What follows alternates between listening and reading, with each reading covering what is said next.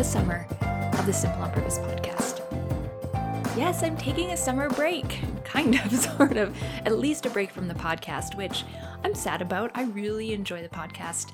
It's a place for me to just bring up what other, what other topics are on my brain or being discussed. And it's just an, a really fun place to unpack that and share some stuff with you guys that helps us all dig deeper into this simple on purpose life. So I know it's going to be a little bit uncomfortable for me to go through the summer with that in the back of my mind. Oh, you should be doing the podcast. You should be doing the podcast. That would make a good podcast episode. I can't even tell you how many drafts I have half started of podcast ideas. So um, I'm going to just have to put that mentally on the back burner as much as I love to do this. And I know I'm going to be filling up my summer with um, time with the kids, another job I have with environmental health, and finishing school. If are you sick of hearing about this yet? are you sick of hearing about how school has taken over my life? Either way, I am in the home stretch of finishing up my training to become a registered clinical counselor and just handed in one of my courses today, so I've got two left, the finals, the certification exams. Whew, I am just so ready to be on the other side of this. It's been such a great experience. I'm sure I'll share all about it in the fall. But here we are, last episode for the summer. And I asked in the Facebook group for questions, questions that we could talk about, topics we could talk about, and I have some really fun ones.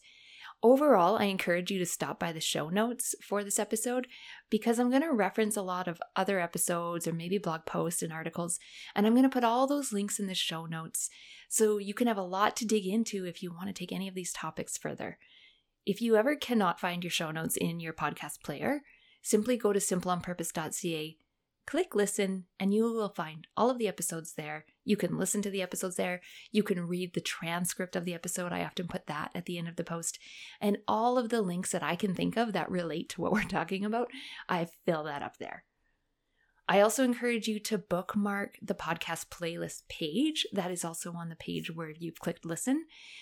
And I have created Spotify playlists about different simple on purpose topics. So you can go Pick whatever topic you're interested in, whether it's marriage or habit change, emotional intelligence, minimalism, and you can just kind of pick the episodes you want to listen to throughout the summer on that topic.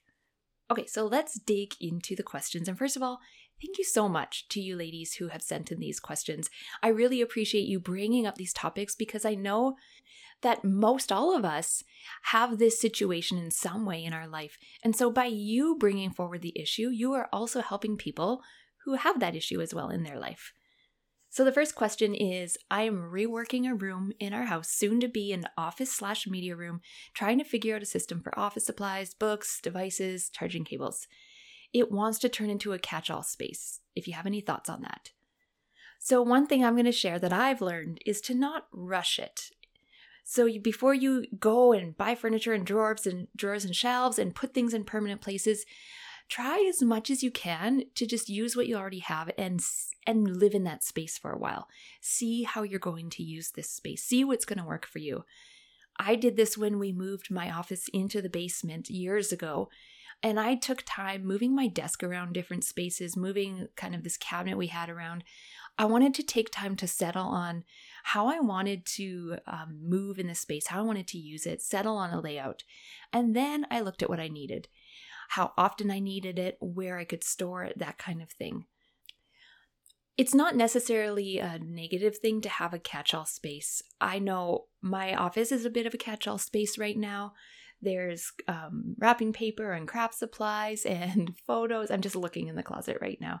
And the sewing machine stuff, and there's lots of books everywhere, and filing cabinets for all the kids' stuff so this is a catch-all space for me but my kitchen used to be the catch-all space and that wasn't working so maybe make a little bit of peace with the fact that sometimes we need a catch-all space um, to get all of those miscellaneous things in our house as I said, my current office, it's actually upstairs. It's a much sp- smaller space than I had before.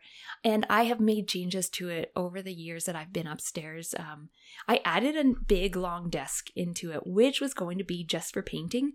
But then I started working casual for environmental health, and now I use that space for that work. I also took out a dresser I had in the closet for storage and I put in these big my husband put them in plywood shelves. They are not pretty. If you open the curtain to my closet and you look in there, it is not pretty, but it is so functional. It's not Pinterest worthy. Things are stored in boxes, in bins, in big Ziplocs. Nothing is consistent. I'm sure I could make it pretty, but I'm probably not going to. Why it works though is everything is visible and accessible. Things aren't stacked behind each other or on top of each other. These are just a whole bunch of open shelves, wide shelves, and I can see everything. So that's what's working for me in that space. Overall, I would say take your time with it. Don't worry about making it really pretty, but focus on what feels functional to you. I hope those help as a starting point. And as you're going along, if you feel stuck on something, I really encourage you to share pictures of the space in the Facebook group if you want to crowdsource different ideas. The next question is on vehicle and trunk organization, and I, I'm not going to have a good answer for you. First of all, I don't have a trunk. If I did, there would be a lot of junk in my trunk, I can assure you, because I am the type of person that wants to keep stuff in my vehicle. I want like a garbage system, I want water, I want supplies. I just want to basically be prepared and moving on my wheels. But my husband is the opposite. And isn't that funny in a marriage? Sometimes the person it feels the opposite that you do. And he empties the vehicle. He'll go in and empty everything out. That's really important to him, it turns out. I feel less passionate about how the vehicle is kept, so I just try to help them out with that. And something that I have adopted in response to that is to make bags for myself. Um, summer is kind of the best example because we go on a lot of outings, going to the beach, going to friends' houses, going to parks. So I keep a big picnic style bag full of our summer stuff. It's got sunscreen and band aids and goggles. There's some emergency snacks, emergency water. And I just pack that in and out of the house um, whenever we are going Bringing it in the house also helps me clean it out too. That's something that is a benefit. What is kept in the vehicle are the first aid kit and Kleenex. you know, you gotta blow your nose, you gotta pee on the side of the road sometimes. So those are in there, hand sanitizer, s- stuff like that. Everything else comes in and out. And if it works for you, get a bin system, get a bag system of stuff that you wanna bring in and out of your vehicle. I hope that helps. Again, if this isn't as deep of an answer as you want, I encourage you to bring pictures of it, ideas of it to the Facebook group because I'm sure there are women in there trying to simple on purpose their own vehicles as well. The next question is about simplifying family shoes. So, to start my answer, I'm going to ask you a question, and it's going to sound like an oversimplification, but I think it's worth asking. What about your family shoes right now makes it not feel simple? Is it that there's shoes everywhere? Is maybe storage the problem or routines of putting shoes away? Is it that everyone has too many pairs of shoes? So maybe we should look at reducing the amount of shoes per person? Is it that all of the seasons of shoes are, are all in one place? Do you need to start a seasonal rotation? and I look at my shoe situation currently, we have all of these problems in our house because I haven't taken out the winter gear from the mudroom yet. So in response, we all started using the front door, and now we have shoes uh, all in the front door, all in the mudroom, all over the place. And I know I also haven't decluttered my kids' shoes, so I know that they have extra pairs that they aren't wearing. Ideally, here's what ideally happens we declutter each season. Well, summer and winter, we declutter. So as summer comes, we try on the winter gear that's left in the mudroom, pack up what's going to fit next year, and then we pull out the summer gear that we packed up and people try that on and we just declutter what's not going to work. So it is kind of a process where we're bringing everything out of these spaces, going through it as a family and then decluttering and putting it away. One thing that has really helped me over the years, and I've shared this on Instagram and maybe in the Simple Saturdays email, is to keep track of what you end up putting back in storage. I would find that I would forget what's in storage. I would go buy everyone's snow boots or gloves or whatever, and then I would have these duplicates or I would be missing something. So in my notes app on my phone, I keep track of the date we packed it back in and who has what. So, who has snow boots, who has snow pants, who has gloves. So then in the fall, I can go and prepare ahead of time and buy that stuff without having to tear out the storage closet and not buying repeats. Kind of along the same lines as the next question, do you have any tips on simplifying kids' clothes and we've got about three categories the clothes that are too big for them, the clothes they're currently wearing, and the clothes they grew out of. So here is my strategy. The first thing I aim to do is declutter my kids' clothes with them about every season ish. And I don't make this a big deal, a big to do. I just kind of come and hang out with them in their room. And it's it's not like it's a lot. It's like shirts, pants, and pajamas, right? So we just pull the stuff out of the drawer and I hold it up for them, kind of like quick fire, rapid fire. Does it fit you? Do you love wearing it? Do you want to even keep this? And that's the sort we do. I toss things into one pile that they don't want anymore, and I put things in another pile that they want to keep, and then we just put them all in the in the spaces. I will also declutter things for them when I do the laundry. If I notice it's something that's worn or not fitting them well or really stained, I'm just going to pull that out of their laundry and put it in the declutter pile. And in terms of keeping track of all these different piles, I try to have a spot for these different piles. So the clothes that will fit them, these are generally hand me downs each kid generally has a spot in their closet on the very top shelf, you know, like that super top shelf that goes up into the abyss. it's like dark and too big. I will put the clothes that are too big up there and try to bring them down every season and look through them. And then there's clothes they are done with. And I have one big bin in my son's closet because there's space that I put all of those clothes that they are done with. And really, it's um, my youngest son's clothes and my daughter's clothes because I pass down the older son's clothes to the younger son you know, all the hand me downs everywhere.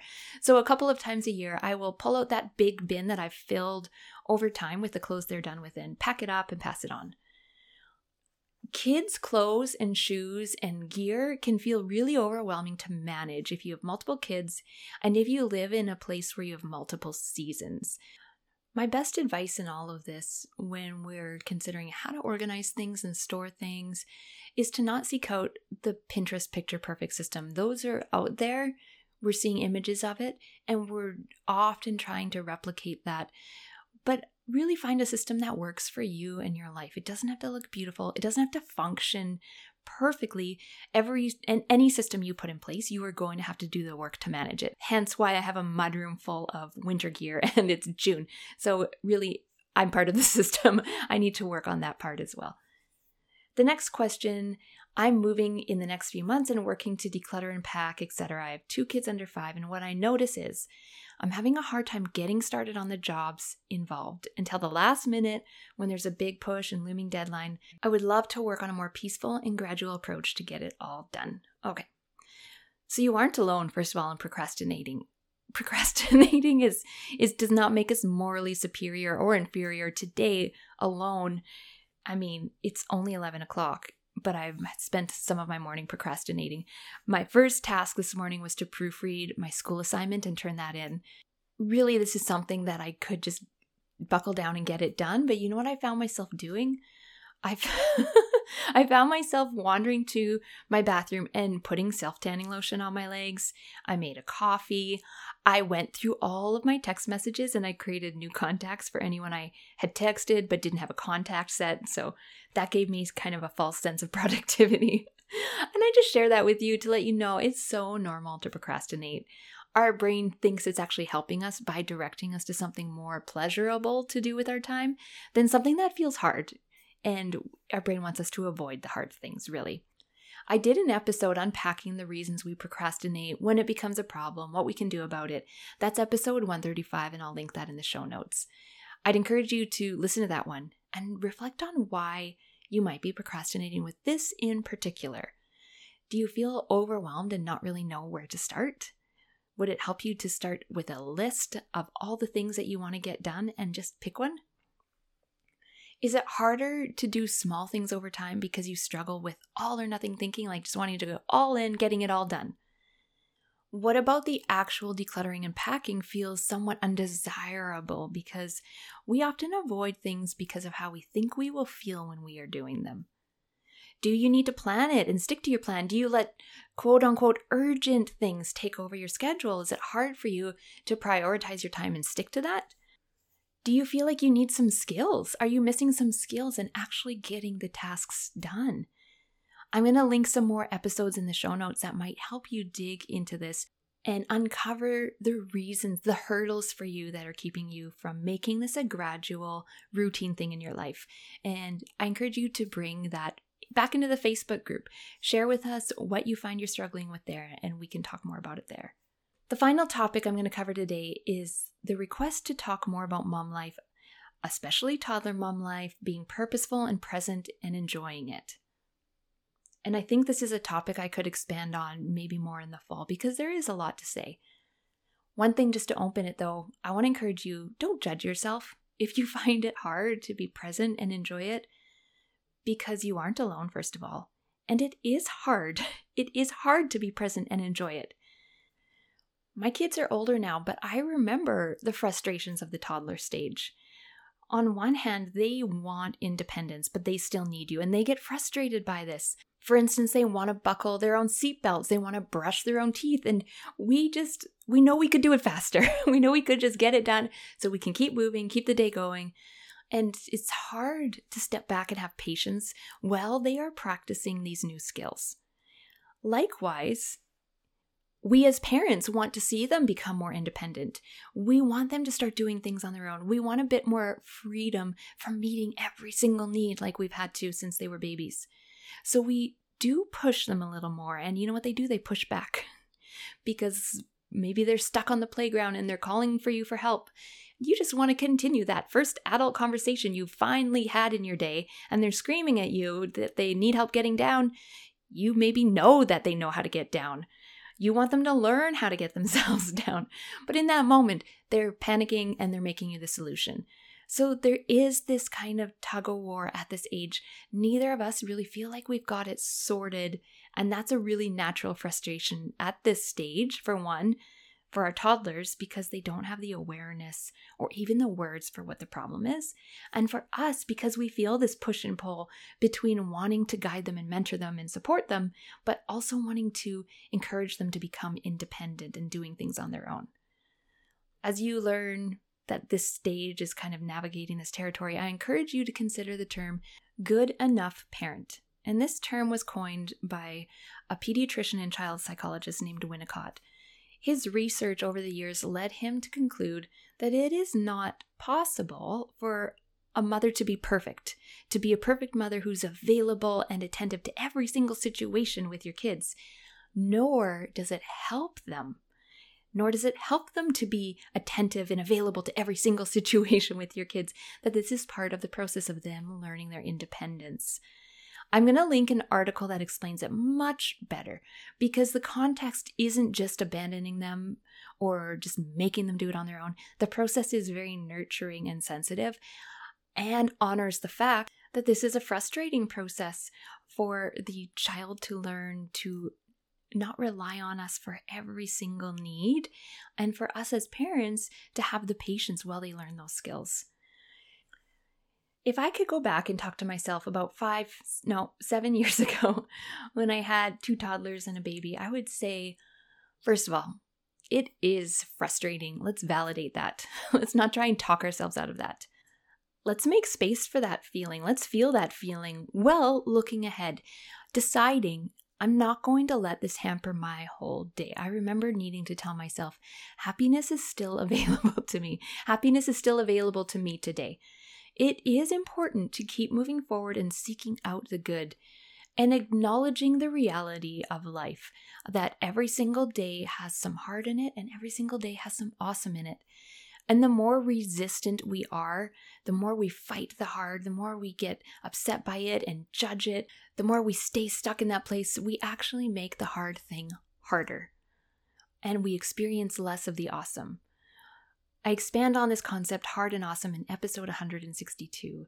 Um, that's just really a model that we've adopted in our family. Hard and awesome. Every day is hard and awesome. I ask my kids every day, what was your hard and awesome today? If I could also go back and tell myself, when you find yourself stuck in the negative, stop and honor that. It is hard. Whatever kind of self care, and I don't mean bubble baths and nature retreats, but actually just taking time to take care of your personal needs eating, drinking, taking quiet time out, having some time alone, going for a walk, whatever you need to do to provide that for yourself is really important. But when you are in that moment, you're kind of stuck in this negative space. Stop trying so hard. That's what I would say to myself. Stop trying so hard and go do something fun. This is supposed to be fun. I mean, it's not all fun, but fun is available to me. That's what I would go tell myself because that's what I am still telling myself. How can I make this fun? And I'll be maybe driving with my kids somewhere and they're fighting and I'm giving them a lecture on how they need to act. And I just need to stop and decide how can I make this fun? I'm going to turn up the music. I'm going to start joking with them. I want to have fun. I, as a mom, I want to have fun. I talk about this a lot more in my episode about having fun with my kids. It's episode 163. And there's a blog post that is one of the most visited blog posts on this website because people are searching for this topic. And that post is When Did I Stop Enjoying My Kids? I'll link that post as well in the show notes if you want to read that. That's about me realizing I'm not enjoying my kids anymore and my journey on finding my way back to that, to enjoying them. So, as we wrap up for the summer, I just want to thank you for being here with the Simple on Purpose podcast. I want to thank you if you've left a rating and review. I want to thank you if you've emailed me back in the Simple Saturdays newsletter, if you've shared on Instagram with me, if you commented on Facebook. This community matters. This community is why I'm here. Otherwise, I am just talking into the internets and leaving it out there into the abyss. But when it goes to a person and back at me, that's when the connection happens. So thank you for that. You might have noticed my Instagram hasn't been updated in forever.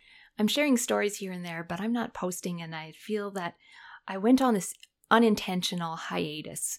I would kind of sit down to draft up my posts that I wanted to post for the week, and I just would be overwhelmed by this feeling of, ugh, I have to do this again. I think the idea of content creation and feeding that content machine has just been wearing down on me. So I'm going to explore that this summer, where that ugh feeling is coming from and what it is telling me. I do encourage you, most importantly, to use the Facebook group this summer. These questions that you brought to this episode, they're also great for the Facebook group. Bring questions like this into the group. Bring your photos, bring your questions, your struggles, things you want to crowdsource ideas on. I would also love it if you shared your thoughts on different episodes, if you started a discussion around that. My loving encouragement, my loving challenge to you is if you are someone who is sitting on the sidelines of this group, and there's hundreds of you, so raise your hand if you are one of them. So, if you're sitting on the sidelines and you are not planning on actively engaging in the group, then I encourage you to declutter it from your Facebook. Declutter it from your feed, declutter it from your groups, unless you are going to be an active participant in it. Don't sit on the sidelines anymore. The purpose of that group is to give the members a space to talk about simple on purpose topics. So I really encourage you to use that group this summer. This summer, that's a great way to stay in touch with me. Also, stay tuned through the Simple Saturdays email. If you're not part of that, stop by the website and sign up for that. I send out an email every two weeks, and I'm going to be including a lot of posts and episodes from the archives that I think are still relevant, still helpful, and going to help you live more simple on purpose. All right, friends, I will see you in the fall. With love from Shauna, your nerdy girlfriend. Have a great summer.